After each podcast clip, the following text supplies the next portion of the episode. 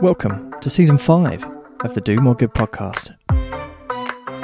You're listening to the Do More Good podcast. The Do More Good podcast. Uh, welcome to Do More Good podcast. Do more good.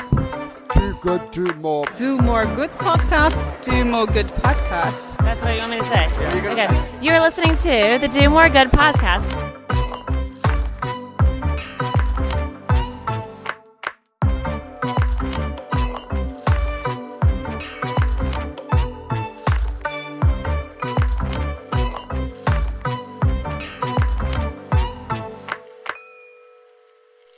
Here we are, James. Episode number seventy of the Do More Good podcast.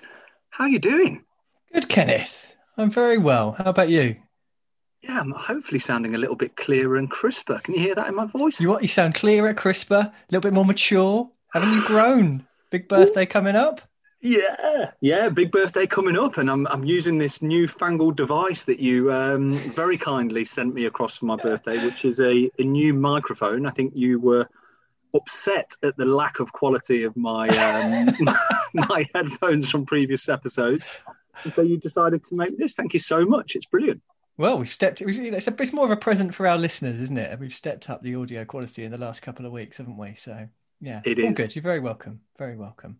But actually, seeing as we are, kind of reflecting, we've got your 40th birthday coming up. Was it next weekend? Next weekend, time of recording. Next twenty weekend. first, twenty first. You're looking back on your life with the theme of today's chat. Can you talk us through your, your kind of sporting prowess as a youngster? You, are you looking back now on any great victories? Well, without guest sitting there, there's nowhere near his accolades. But my sporting prowess is a. I played county hockey for Nottinghamshire when I was 13. Also played county tennis, and that was about it. Yeah, nothing really that that great. right. It's That's not too bad. What about you? You got any good stories of your youth? Not uh, again, yeah, not really up to much. But I was kind of a big deal in the uh, cross country squad at school. Let me tell you, that went down well with the ladies. and uh, and then I played Sunday league football. I was a kind of a, a pacey left winger, but with um, purely right footed, so uh, utterly useless essentially. I did score. Did score one of the greatest goals. It was like tiki-taka before tiki-taka came in that the Orpington and Bromley League Division Five had ever seen. I just, you know, applied the finishing touch to a wonderful team goal. But do they remember me for that? No, they do not. They remember me for missing that open goal against Poverest, one particularly hungover Sunday morning. So, yeah, nothing really to write home about. I'm pinning it all on the kids. What about on your new bike now? Surely your your super speedy bike that you've got yourself is uh, getting you into some clubs, and you can, you're achieving some medals with that. I mean, it, it does look nice, but it looks nice really from the back of the pack, and it goes slow enough that you know anyone on the pavement gets a good look at it as it goes past. Yeah, Yeah, yeah. Yeah, but but no. So I guess when we're recording this, spring is upon us. Summer is nearly here. Mm. Lockdown is nearly over. We're opening up a little bit more. So yeah, just excited to excited for the next couple of months. I think that that feel good feeling is kind of starting to. We talked about it before. It's coming back, and, and everyone seems a little bit happier and a little bit more cheery about Yeah. what's ahead. Yeah, and with your birthday coming up, you'll be front of the queue for a vaccine, won't you? Soon, you're old timer. You'll be in for that. I know. Yeah. Well, it will be my second lockdown birthday. Mm. Yeah, I, I hear we're going to a, a National Trust property next Sunday for a celebration. So, yeah, that will be as uh, raucous as it gets, I think. Very nice. Very nice. But yeah, but anyway, look, let's crack on. Again, another brilliant guest. So so pleased to to, to have him join us today. It's uh, actually someone that I've known about for a couple of years, just through a through a friend of mine, and he was kind enough to introduce us, and we're here today. So I'll crack on with our introduction. Our guest this week was born in Texas and came to England at the age of two. Brought up on a tough estate close to Peterborough, he had a challenging start to life with his mother spending time in prison, and he often found himself with a foster family right up to the age of 10. At school, he was a disruptive child, often referred to as the class clown, but he always excelled when it came to sport. He received honours in martial arts and sprinting before being signed as a schoolboy at the world famous Tottenham Hotspur Football Club. He'd then spend the next 10 years of his life at the club, representing England at youth level before turning pro at Spurs at the age of 18. After leaving the club at the age of 19, he would go on to play professional football for clubs up and down the country and finding the time to begin an acting career in the Sky One football based drama show Dream Team before retiring from the game in 2012. Now, throughout his career, and due to his own experiences as a child, he had an active role in supporting young people in the UK and overseas. And it was this experience that led to him setting up the children's charity Sports Connections Foundation, or SCF, with the aim to use sport as a tool to help and inspire children who are disadvantaged, poverty stricken, or facing life limiting illnesses. So we were really pleased when he accepted our invite to join us on the Do More Good podcast. It's Junior McDougald. How are you doing? Brilliant. Really lovely to join you, Kenneth and James. Thanks a lot, Junior, for agreeing to come on. We appreciate that it's close to dinner time. People are getting hungry, but you've given us an hour your time, and so so we re- really appreciate it. Junior, before we delve into it, we've been asking a lot of our guests recently, how's the last 12 months been for you and for, for the team at SCF? Yeah, it's it's been I'm sure like so many charities, probably most charities really. It's been a real tough time. Obviously at home as well. yeah. Um, especially especially with three children myself. But um, yeah, it's been tough because before COVID we were just really excited. We would be celebrating our tenth year as a as a charity. So we were really looking forward to sort of making the most of that. And then obviously COVID hit and obviously we've had to sort of furlough individuals. And as a small charity, from a financial point of view, it's been really, really tough. And we would have engaged, say, last year, probably about 30,000 children across the country. So it meant that our schools program went out the window straight away. And obviously, there was very limited stuff that we could do with the other strands of the charity. So it's, it's been really tough, Kenneth, to be honest. Yeah, it sounds like that's a kind of double blow for you there. That you've had the impact on the charity, but also the schools being closed means that you you, you can't show the impact of what you're doing as well. That's really hard. Yeah, yeah, it's been so hard on so many, and also you're conscious because you know there's got a year now since COVID struck, and with so many individuals. I don't know about you guys, but there's friends that sadly passed away due to COVID. So you just put things in perspective. But of course, with my heart being very much about young people, especially the children that were isolated anyway. It's been really, really tough for a lot of them, and obviously, you know, the children in the hospitals and stuff as well. So, yeah, just looking forward to hopefully a, a better future for a lot of these children and their families, really. Yeah, absolutely. So, Junior, I mean, a really interesting, as we heard from the introduction there, your backstory. Born in the US, lost the twang on the accent. I'm sure you've taken a ribbon about that over the years. Absolutely. Um, but you know your your upbringing and the, and then your your career. I mean, so many areas to delve into. But if you don't mind, we'd like to kind of start those early years. And and one of the things that you you know we mentioned was you were quite a disruptive child at school. Can you talk a little bit about about that experience and the role that sport played for you during that time? Yeah, no problem at all. I mean, generally, and I know it's like so many young people. I'll be honest, I, I struggled at school from a young age in my school report, they said I would be better coming to school in a clown suit. And that was actually within my school report, which obviously my mum sort of wasn't best happy with.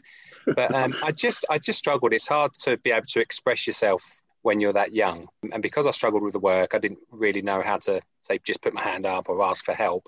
I found that by trying to make people laugh and just mess around, but really inside I was actually saying, "Hey, I need some help here. I was struggling." And obviously times have changed, but certainly then it was it was really tough, and I was forever just getting in trouble, not not for real bad things, but just yeah, constant messing around. Really, that would lead to spending many sort of days outside the the headmaster's office, and really just trying to find ways to get out of doing the work. To be honest, sport just played a role, and that really began to sort of make a difference when I discovered that I was sort of actually all right at sport.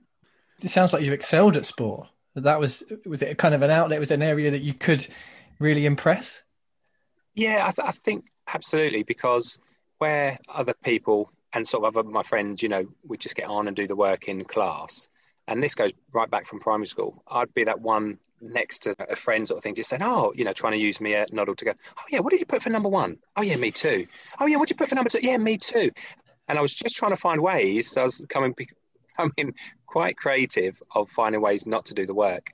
I think even my mum would sort of tell you know, literally was sort of like wondering what I was going to do. And bearing in mind, most young children now they're kicking a football around the age of three, four or five years of age. I was about sort of seven or eight when I started playing. I think it was a maths teacher said, "Look, you know, Mr. Martin, who I remember, um, said, "Look, let's let's try you at football, see how how you are." And then, as you do, you know, like in PE, began to sort of think, actually, I was sort of doing okay. And literally within a year or two, and it's whilst playing for a county, happened to score a hat trick, and there was a Tottenham scout there. And what was bizarre, it's the team that I supported anyway, and I thought it was a bit of a joke, to be honest. There was a TV show uh, many, many years ago called, called Jim'll Fix It.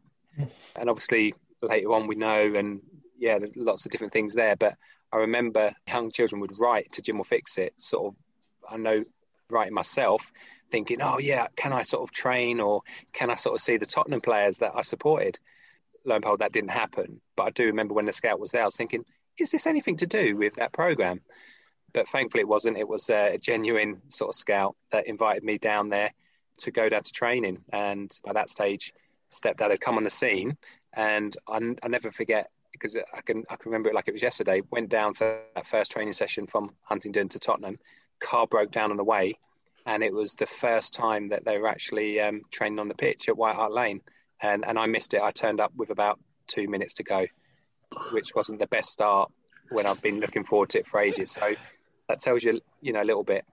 You, you talk about you know struggling at school as a kid and being a Tottenham fan as well. That meant that must have been that must have been hard. But um, did you you were aware that you were good at football as a kid, and did that affect the schoolwork at the time? I mean, did that? It's such a tough sport to break into. Hmm. Did that impact your schoolwork as well? Yeah, thing, things happen quite quickly, James. So from the age of sort of nine or ten, you know, you're in your last sort of couple of years at primary school. It started where I'd go sort of every Monday, but then within a couple of years, they ask they're asking you to go down sort of twice a week, which was you know financially it was very very difficult, especially at that particular time. And fortunately, it was like I said around that time where stepdad come on the scene because there's no way my mum would have been able to do it at all. But my schoolwork certainly suffered because I think at that age quite quickly I was thinking, oh, might you know, I'd love to become a professional football player. And like you say, quite quickly from being at Tottenham, playing for County, East Anglia, all these different sides. And by the time I was 14, I was then selected to play for England and go to this FA national school at Lilleshall. But the headmaster, very, very good, Mr. Downs, really lovely guy, pulled me in the office and I thought I'm going to be in big trouble now. And I was just messing around. And he just said, look, in a nutshell, if you don't buckle down, you're going to stop going to Tottenham. And I'm thinking inside, you can't do that. But obviously, they, they really could. And then I knew I had to start applying myself. And then, especially when the trials come along when I was 14, to go through these extensive trials at Lilleshall to have a chance to play for England. So I knew I had to sort of buckle down a little bit more. And although I still struggled in, in class, I didn't mess around so much mm. um, because I didn't want that, you know, them privileges taken away from me. Just going back a little bit again to, to kind of being a, a, young schoolboy, and as mentioned in the introduction, you know your your upbringing had its had its own challenges with with your mother, etc. Your experience of growing up in that, then moving into the professional game, what are some of the memories from kind of your upbringing that that you think have kind of helped steer your course to be sat here now talking to you as the as the founder and the lead of a charity doing great work trying to inspire and, and support and help young kids just wondering at what points in your childhood kind of have led you to this. I, I think when my mum went to prison and then sort of just being fostered out, so just being in the system, that was tough because obviously my mum, like I said, who I love to bits by the way, and, and she's you know an amazing individual. She went through what she went through when she was young, and she spent a short time in prison. And I remember going to visit her just thinking, you know, you're crying your eyes out when you're sort of coming back, thinking, why is my mum not coming back? But also, I was still so young. I had sort of an older sister who sort of would sort of look after me as well. But when you're sort of taken and you're staying with other families and stuff, you sort of don't know really what's going on. Mm. But yeah, sport was certainly my my out my outlet for sure. Um, and because I struggled at school as well, I just really can empathise and identify them young boys and girls that really, really struggle. And if, like I was, when you're from a sort of socially deprived area, and particular sort of council estate where I was growing up, sort of they call it, you know, like London o- Overspill, and a place that I, you know, love to this day and work with young people there. But it was tough because I remember going to my secondary school, and there's people that sort of become good friends, but they weren't really allowed to hang around with me. As soon as they found out where you're from, they were like, "Oh no, no, choose your friends wisely." And at that time, I mean, there's nothing. I, I was, you know, as a, I, I thought I, I was a good friend, regardless of where I come from. But I remember feeling embarrassed at times because we didn't have what they had. Obviously, looking back, I mean, resilience and all the different experiences, yeah, really shape the person that I know that I am today. And so I'm really thankful. And yeah, I can really identify. So when a lot of young people say, "Oh, you don't know where I'm coming from, you don't know what I'm going through," actually, I sort of can identify with a lot of of what they what they you know they experienced when they were younger, and also mm. what they're trying to achieve. And you know, only one in two thousand children will ever make it as a professional athlete. Them stats haven't sort of changed. And I was often sort of growing up, even as a professional footballer, remembering looking back, thinking, "Wow, you know, I never forget where I come from." But it's like, how do you help them young boys and girls that don't have that support, that maybe don't have that outlet, you know, haven't got them aspirations? Well, who's helping them? So mm. my heart was really to go, actually, yeah, I, I recognize the power of sport, seeing the difference, the opportunities, traveling the world, all these different experiences it gave me. It was like, well, how can I make a difference? And that's when I spoke to another ex professional footballer, good friend, actually co founder, helped me set up the charity, uh, Richard Philp, who played at Luton, went to Hingenburg. So it was lovely having someone again from a single parent family and just said, look, let's, let's make a difference here. Let's try. Let's see what we can do. Yeah, you talk about that the difficulty of getting into professional sports, as you said, one in two thousand. The only exception to that, obviously, would be county hockey, which is very easy. Anyone can anyone can pick up. County tennis, yeah, yeah, they're very easy. Anyone yeah. could do that. But um, I guess having those experiences helps you build those relationships that you can a be a bit of a role model to people and say, look, I was in that same situation, and it's authentic and it's real, and, and you'll understand things about each other that other people wouldn't necessarily. So you can you can bond over that, I guess definitely. And it just it just gives you such an appreciation the things that, especially in the world of professional football, you know, there's complain about so much sometimes, and I'm like, Are you kidding me? You know, there's there's just there's not a lot to complain about. There's a lot of hard work. Don't get me wrong. Becoming a professional athlete, it's hard work. It's dedication. You know, you can't. You have to eat, sleep, breathe it. I was also inspired, and I, and I give him credit. Growing up where I did, guy, a Scottish fella called Alan Dalrymple. And when you talk about you know local like charity champions, community champions.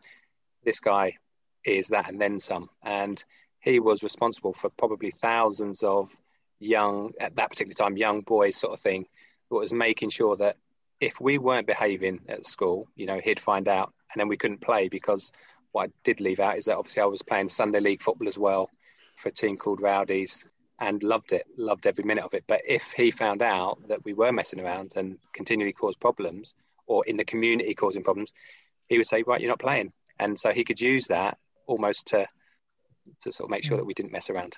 Yeah, and Junior, you went on to have you know a long, uh, illustrious career with, with various clubs up and up and down the league. I even remember a couple of years ago you came back and signed for St Ives Town, which is the local semi-pro team to me and, and, finished off some of your days there. I think you scored a, scored a few goals there as well, didn't you? Still, still yeah, had it at the end. Some, some good times. I think again, embarrassingly, I think on Wikipedia, I think I'm still playing for him, which is not bad. Not bad for for a 46 year old who's still happening to uh, churn out. I wish I was. I wish I was able to. But um, yeah. just don't check James's Wikipedia page out. That's that's not that's not. None good, of that is true. That's None not a good read. But the, the, the, the, question I was going to ask you, Junior, about going through and, and, life as a professional athlete, playing football, as you touched on already, we tend to put professional footballers, particularly in this country, on a bit of a pedestal. But I think what what we also were interested to talk to you about was the charity work that comes out of the, the professional game during your experience. And you know we we can be quite fickle i think as a as a society to always look at that and think oh they're just a professional footballer you know they've been made to do it they don't genuinely believe it.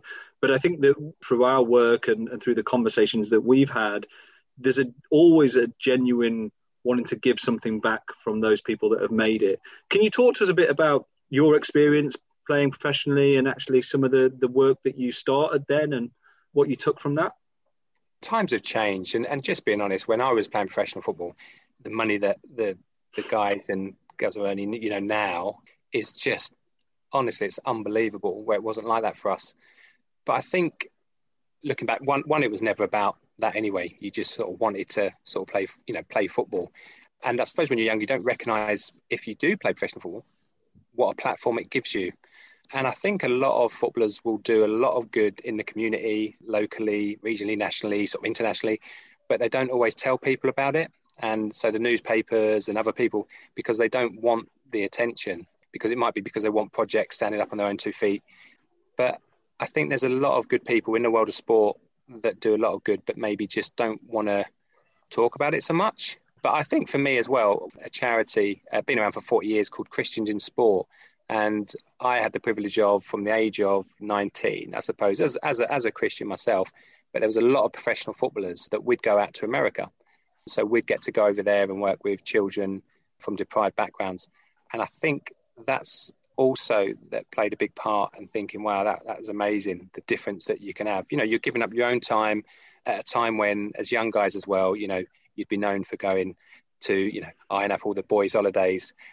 I was different in the sense, so don't get me wrong, I've been there and done that, but I found more fulfillment in going on these, you know, holidays and places, but working with children and, and just realizing the impact that you could have and the difference you could make. So, yeah, it was so rewarding and and it was things like that, or whether like lots of people do, by the way, even you know, not in the world of sport.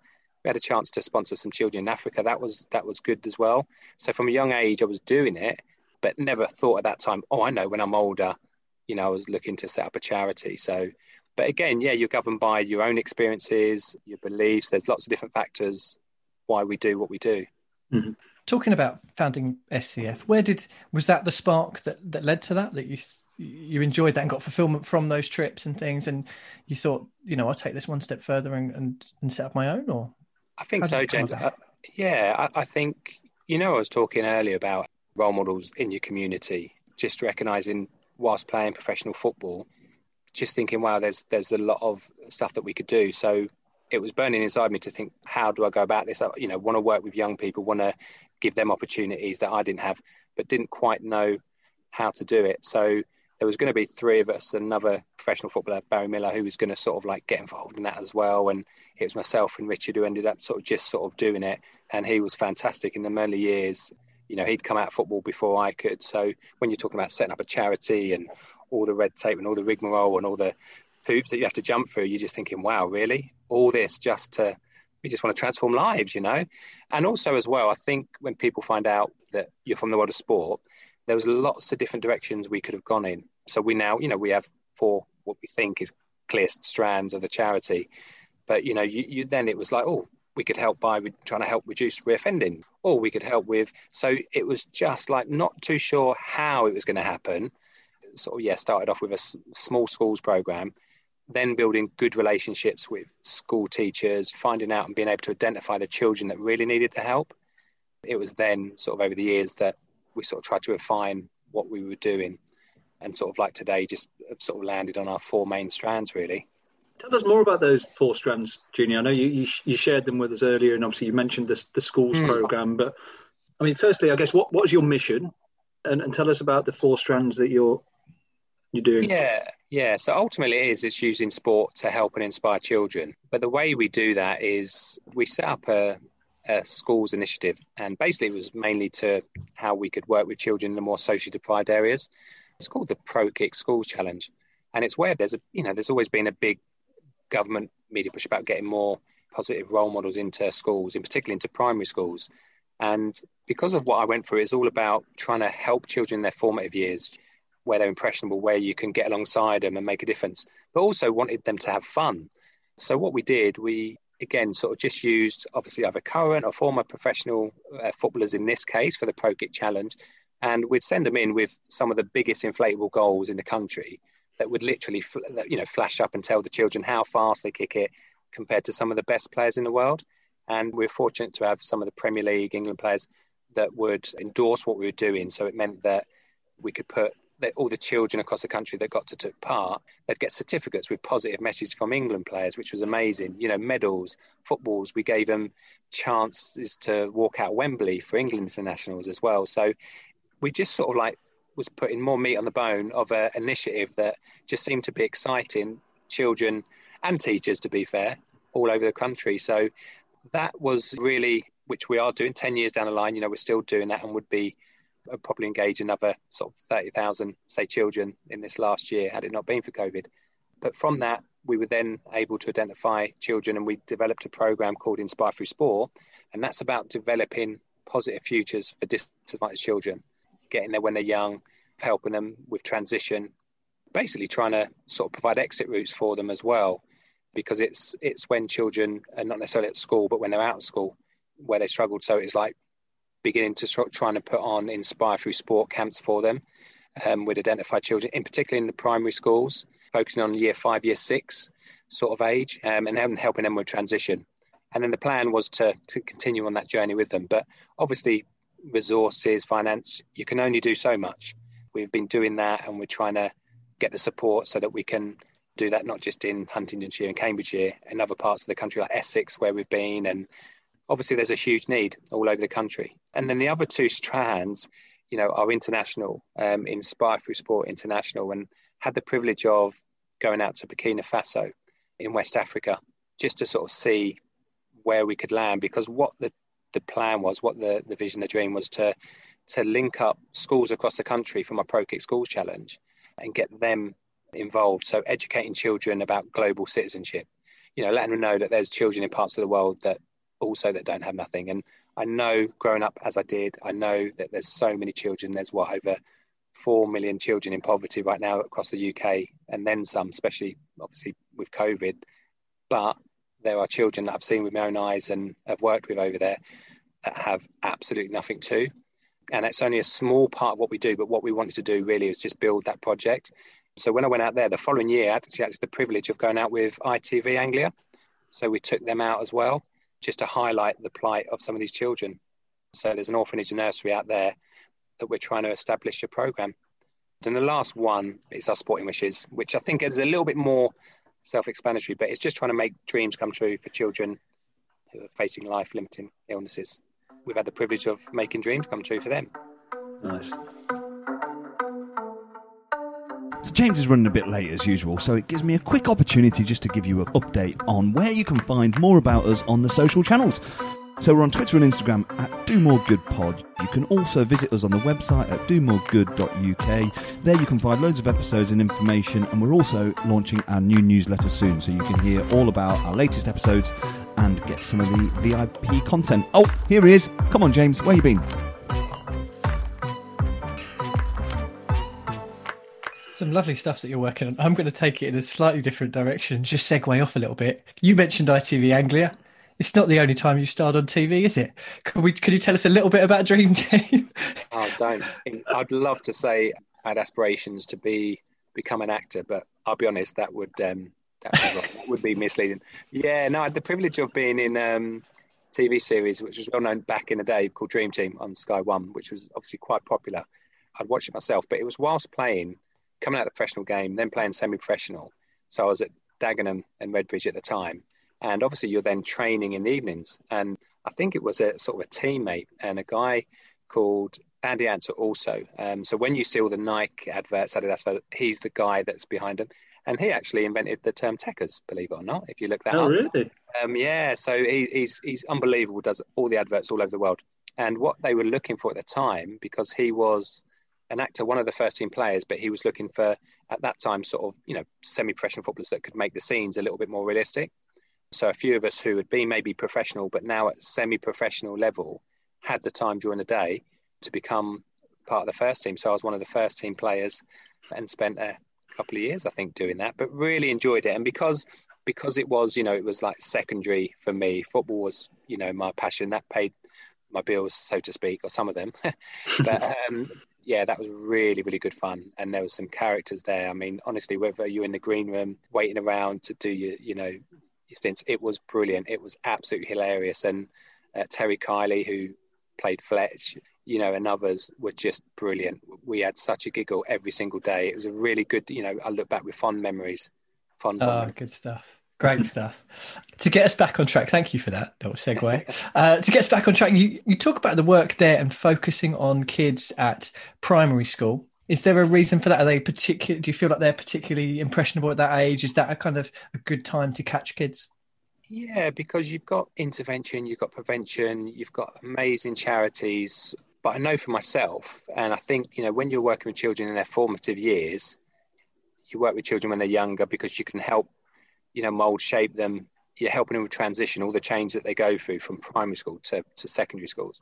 And it gets harder because by the time they're in their teens and having three boys myself, it's all about peer pressure and trying to be cool and all these other things that boys, obviously young boys and girls go through. So um, are still trying, by the way. Yeah,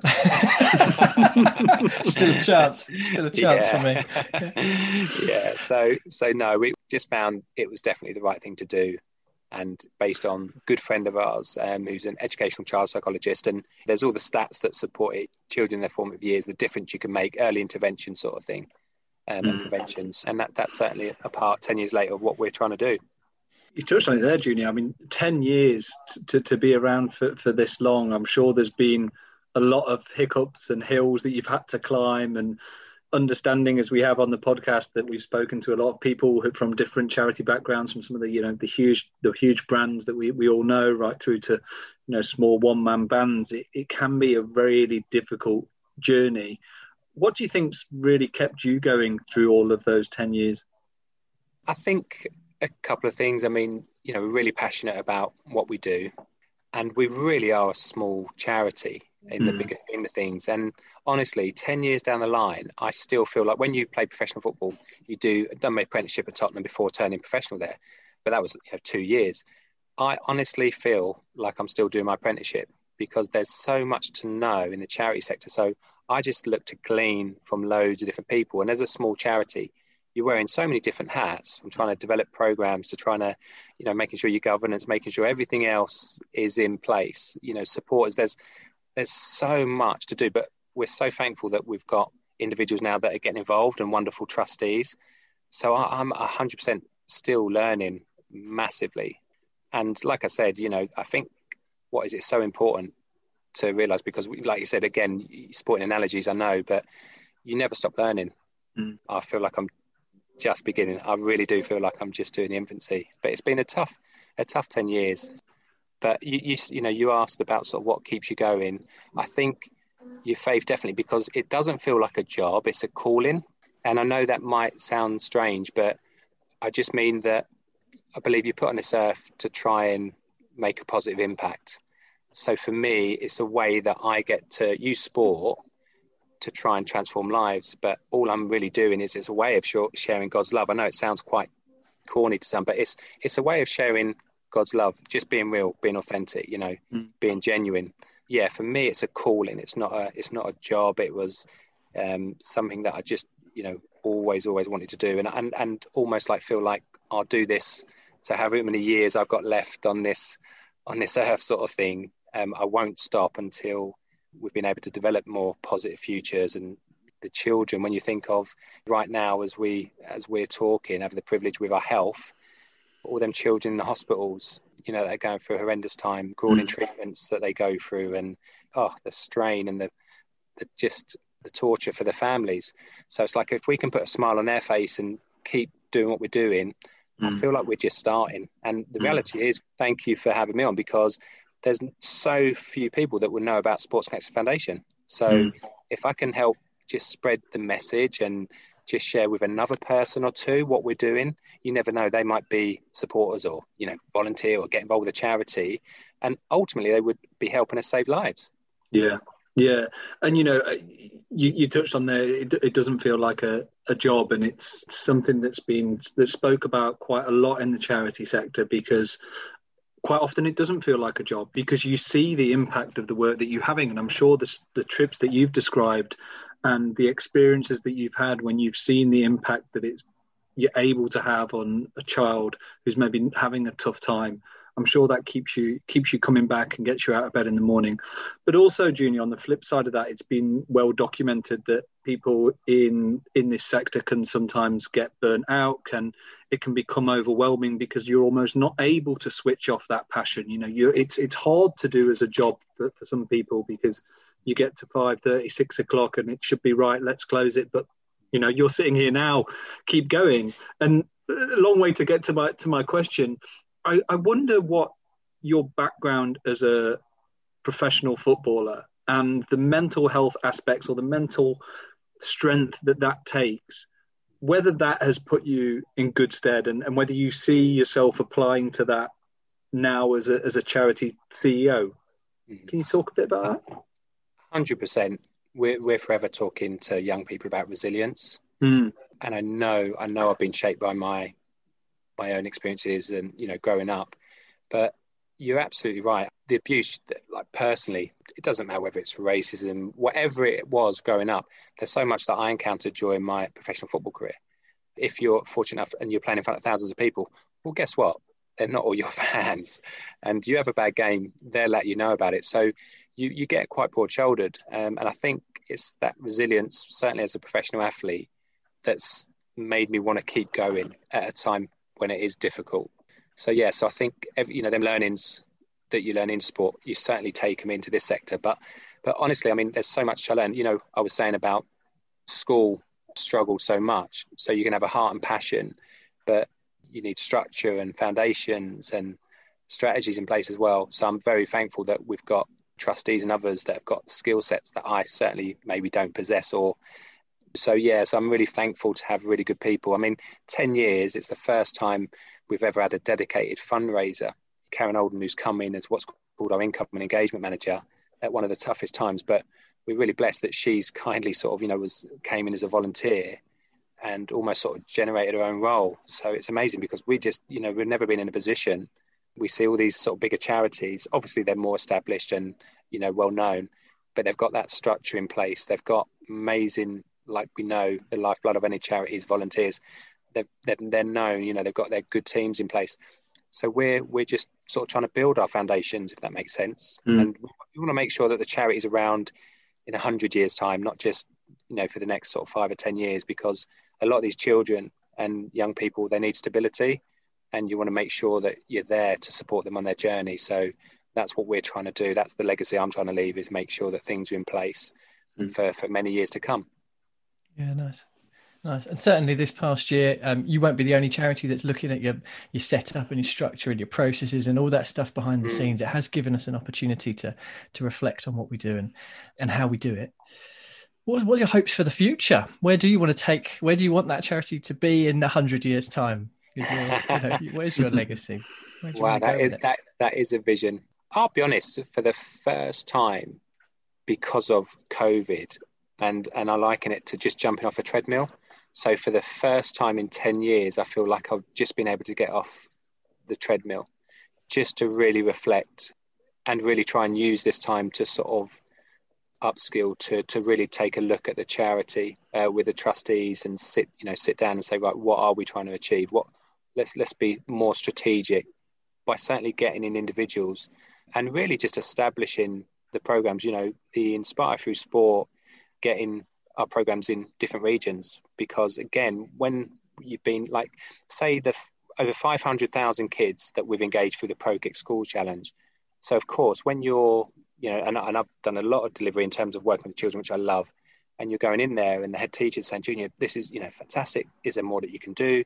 And it's so sad because you just want to go yeah yeah we can we can be here in london. Yeah we can be in you know nottingham. Yeah we can be in all these different areas.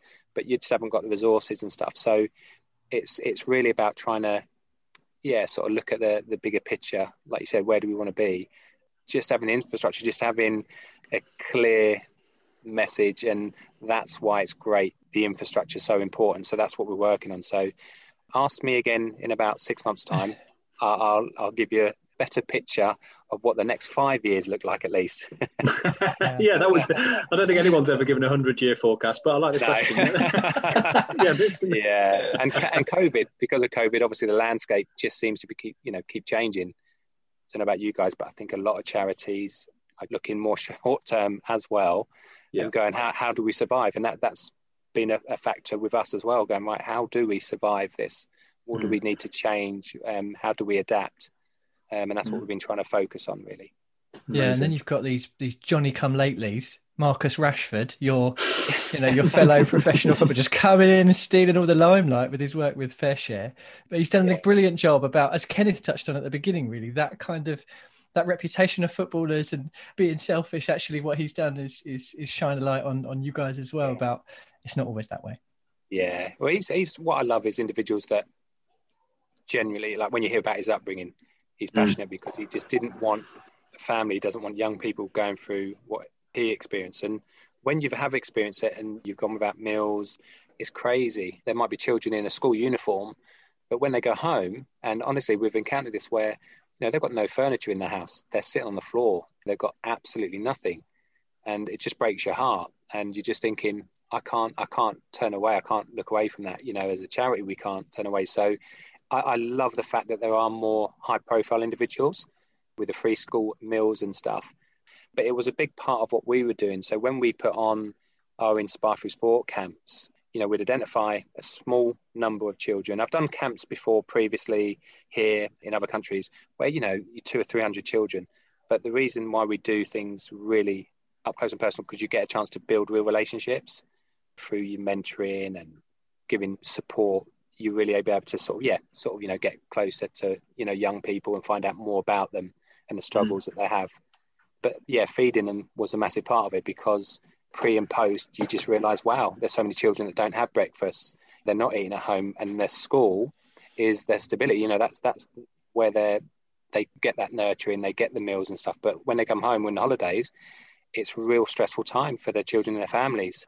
So mm. it was massive, massive part of what we try and do is making sure our framework provides everything that that young person would need. It's all right, sort of providing a say a sport program, but if they're staffing, you know, what would you do? You need to make sure that that's a part of it as well. Health and well-being is huge, as we know. Mm. Yeah, absolutely.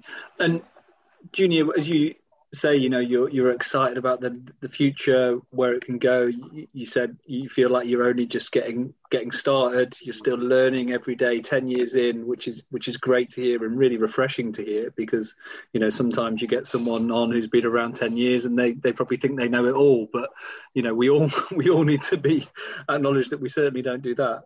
But I wanted to ask you, who, who keeps Junior accountable to this? How do you motivate yourself and continue to learn these new things because you know charity law as you've touched on tr- trustees it, it all changes it all moves very quickly. Yeah. how do you keep yourself in the best possible shape to, to run a small charity?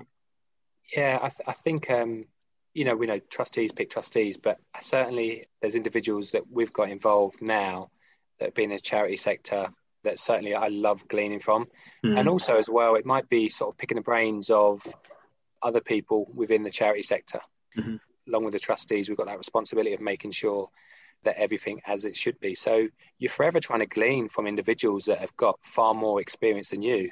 So I love I love to learn. Believe it or not, even I told you about my upbringing as a as a child, as an adult now. I love I love to learn, and um, I just want to keep gleaning. So if I can spend the next ten years learning from you know individuals that are responsible for running charities, and and one of the things, as you guys know as well, you can't do it on your own. I mean, never in a million years set up the charity.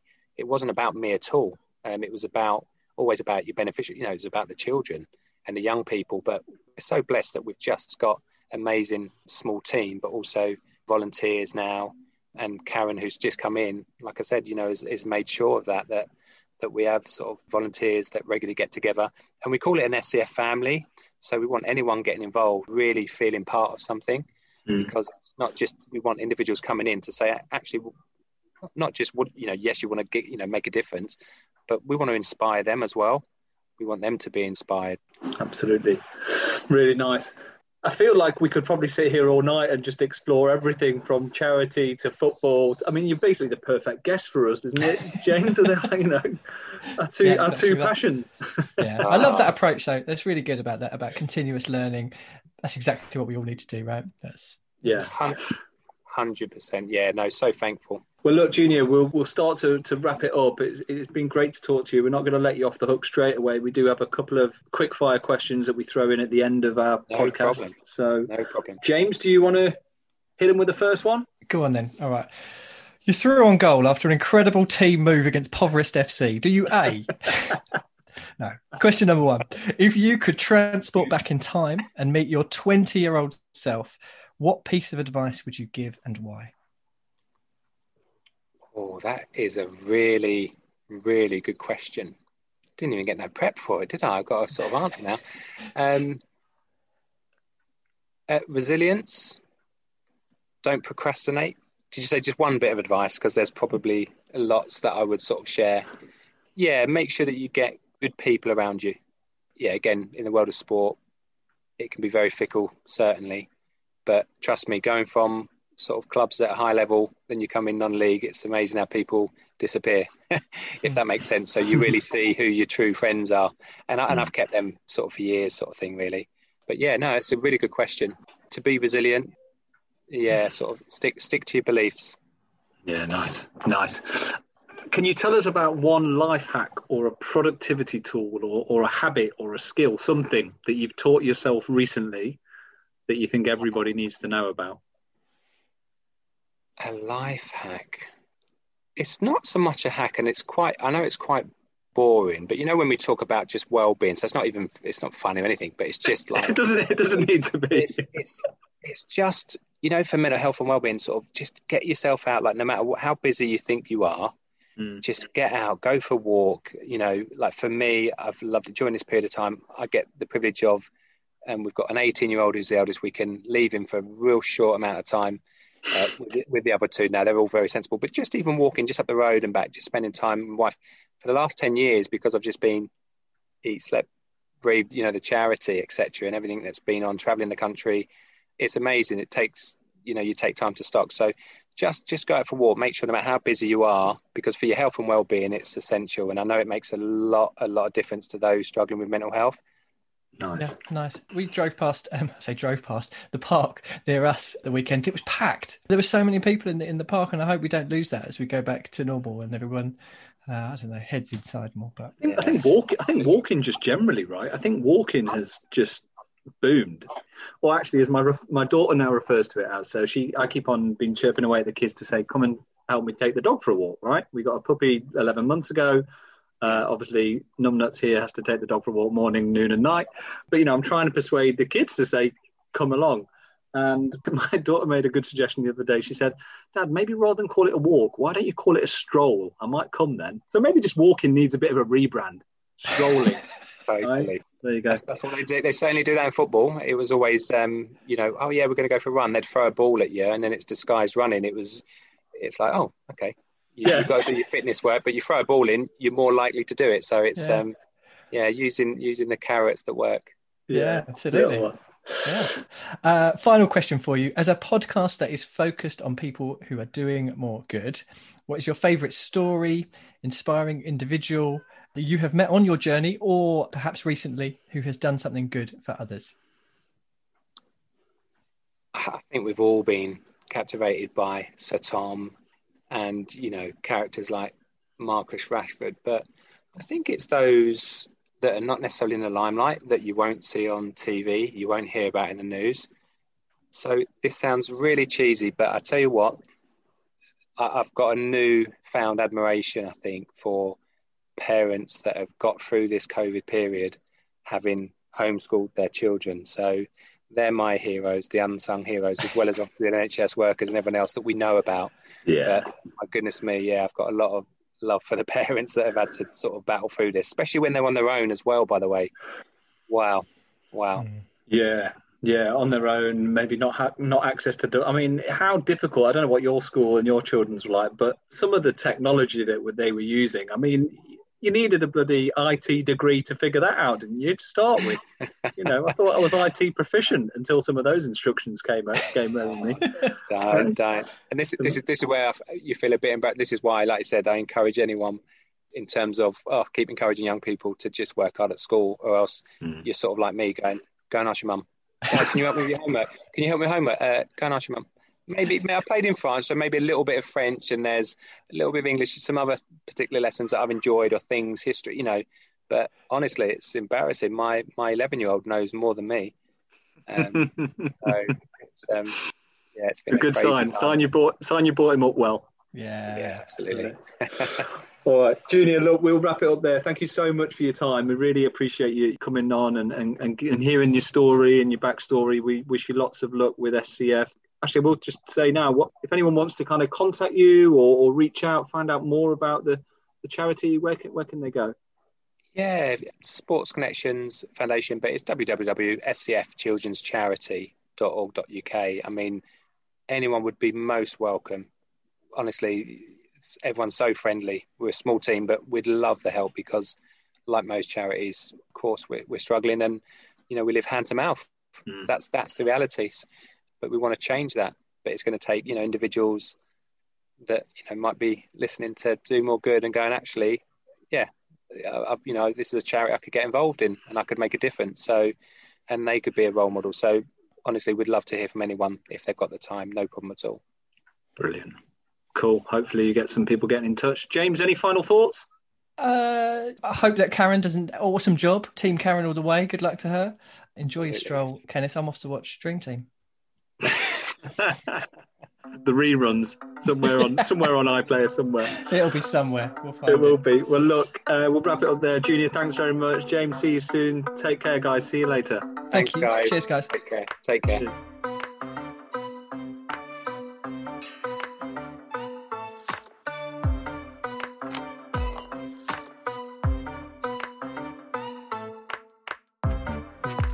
Wants to kind of follow up and actually enjoy this thing, where can they find us?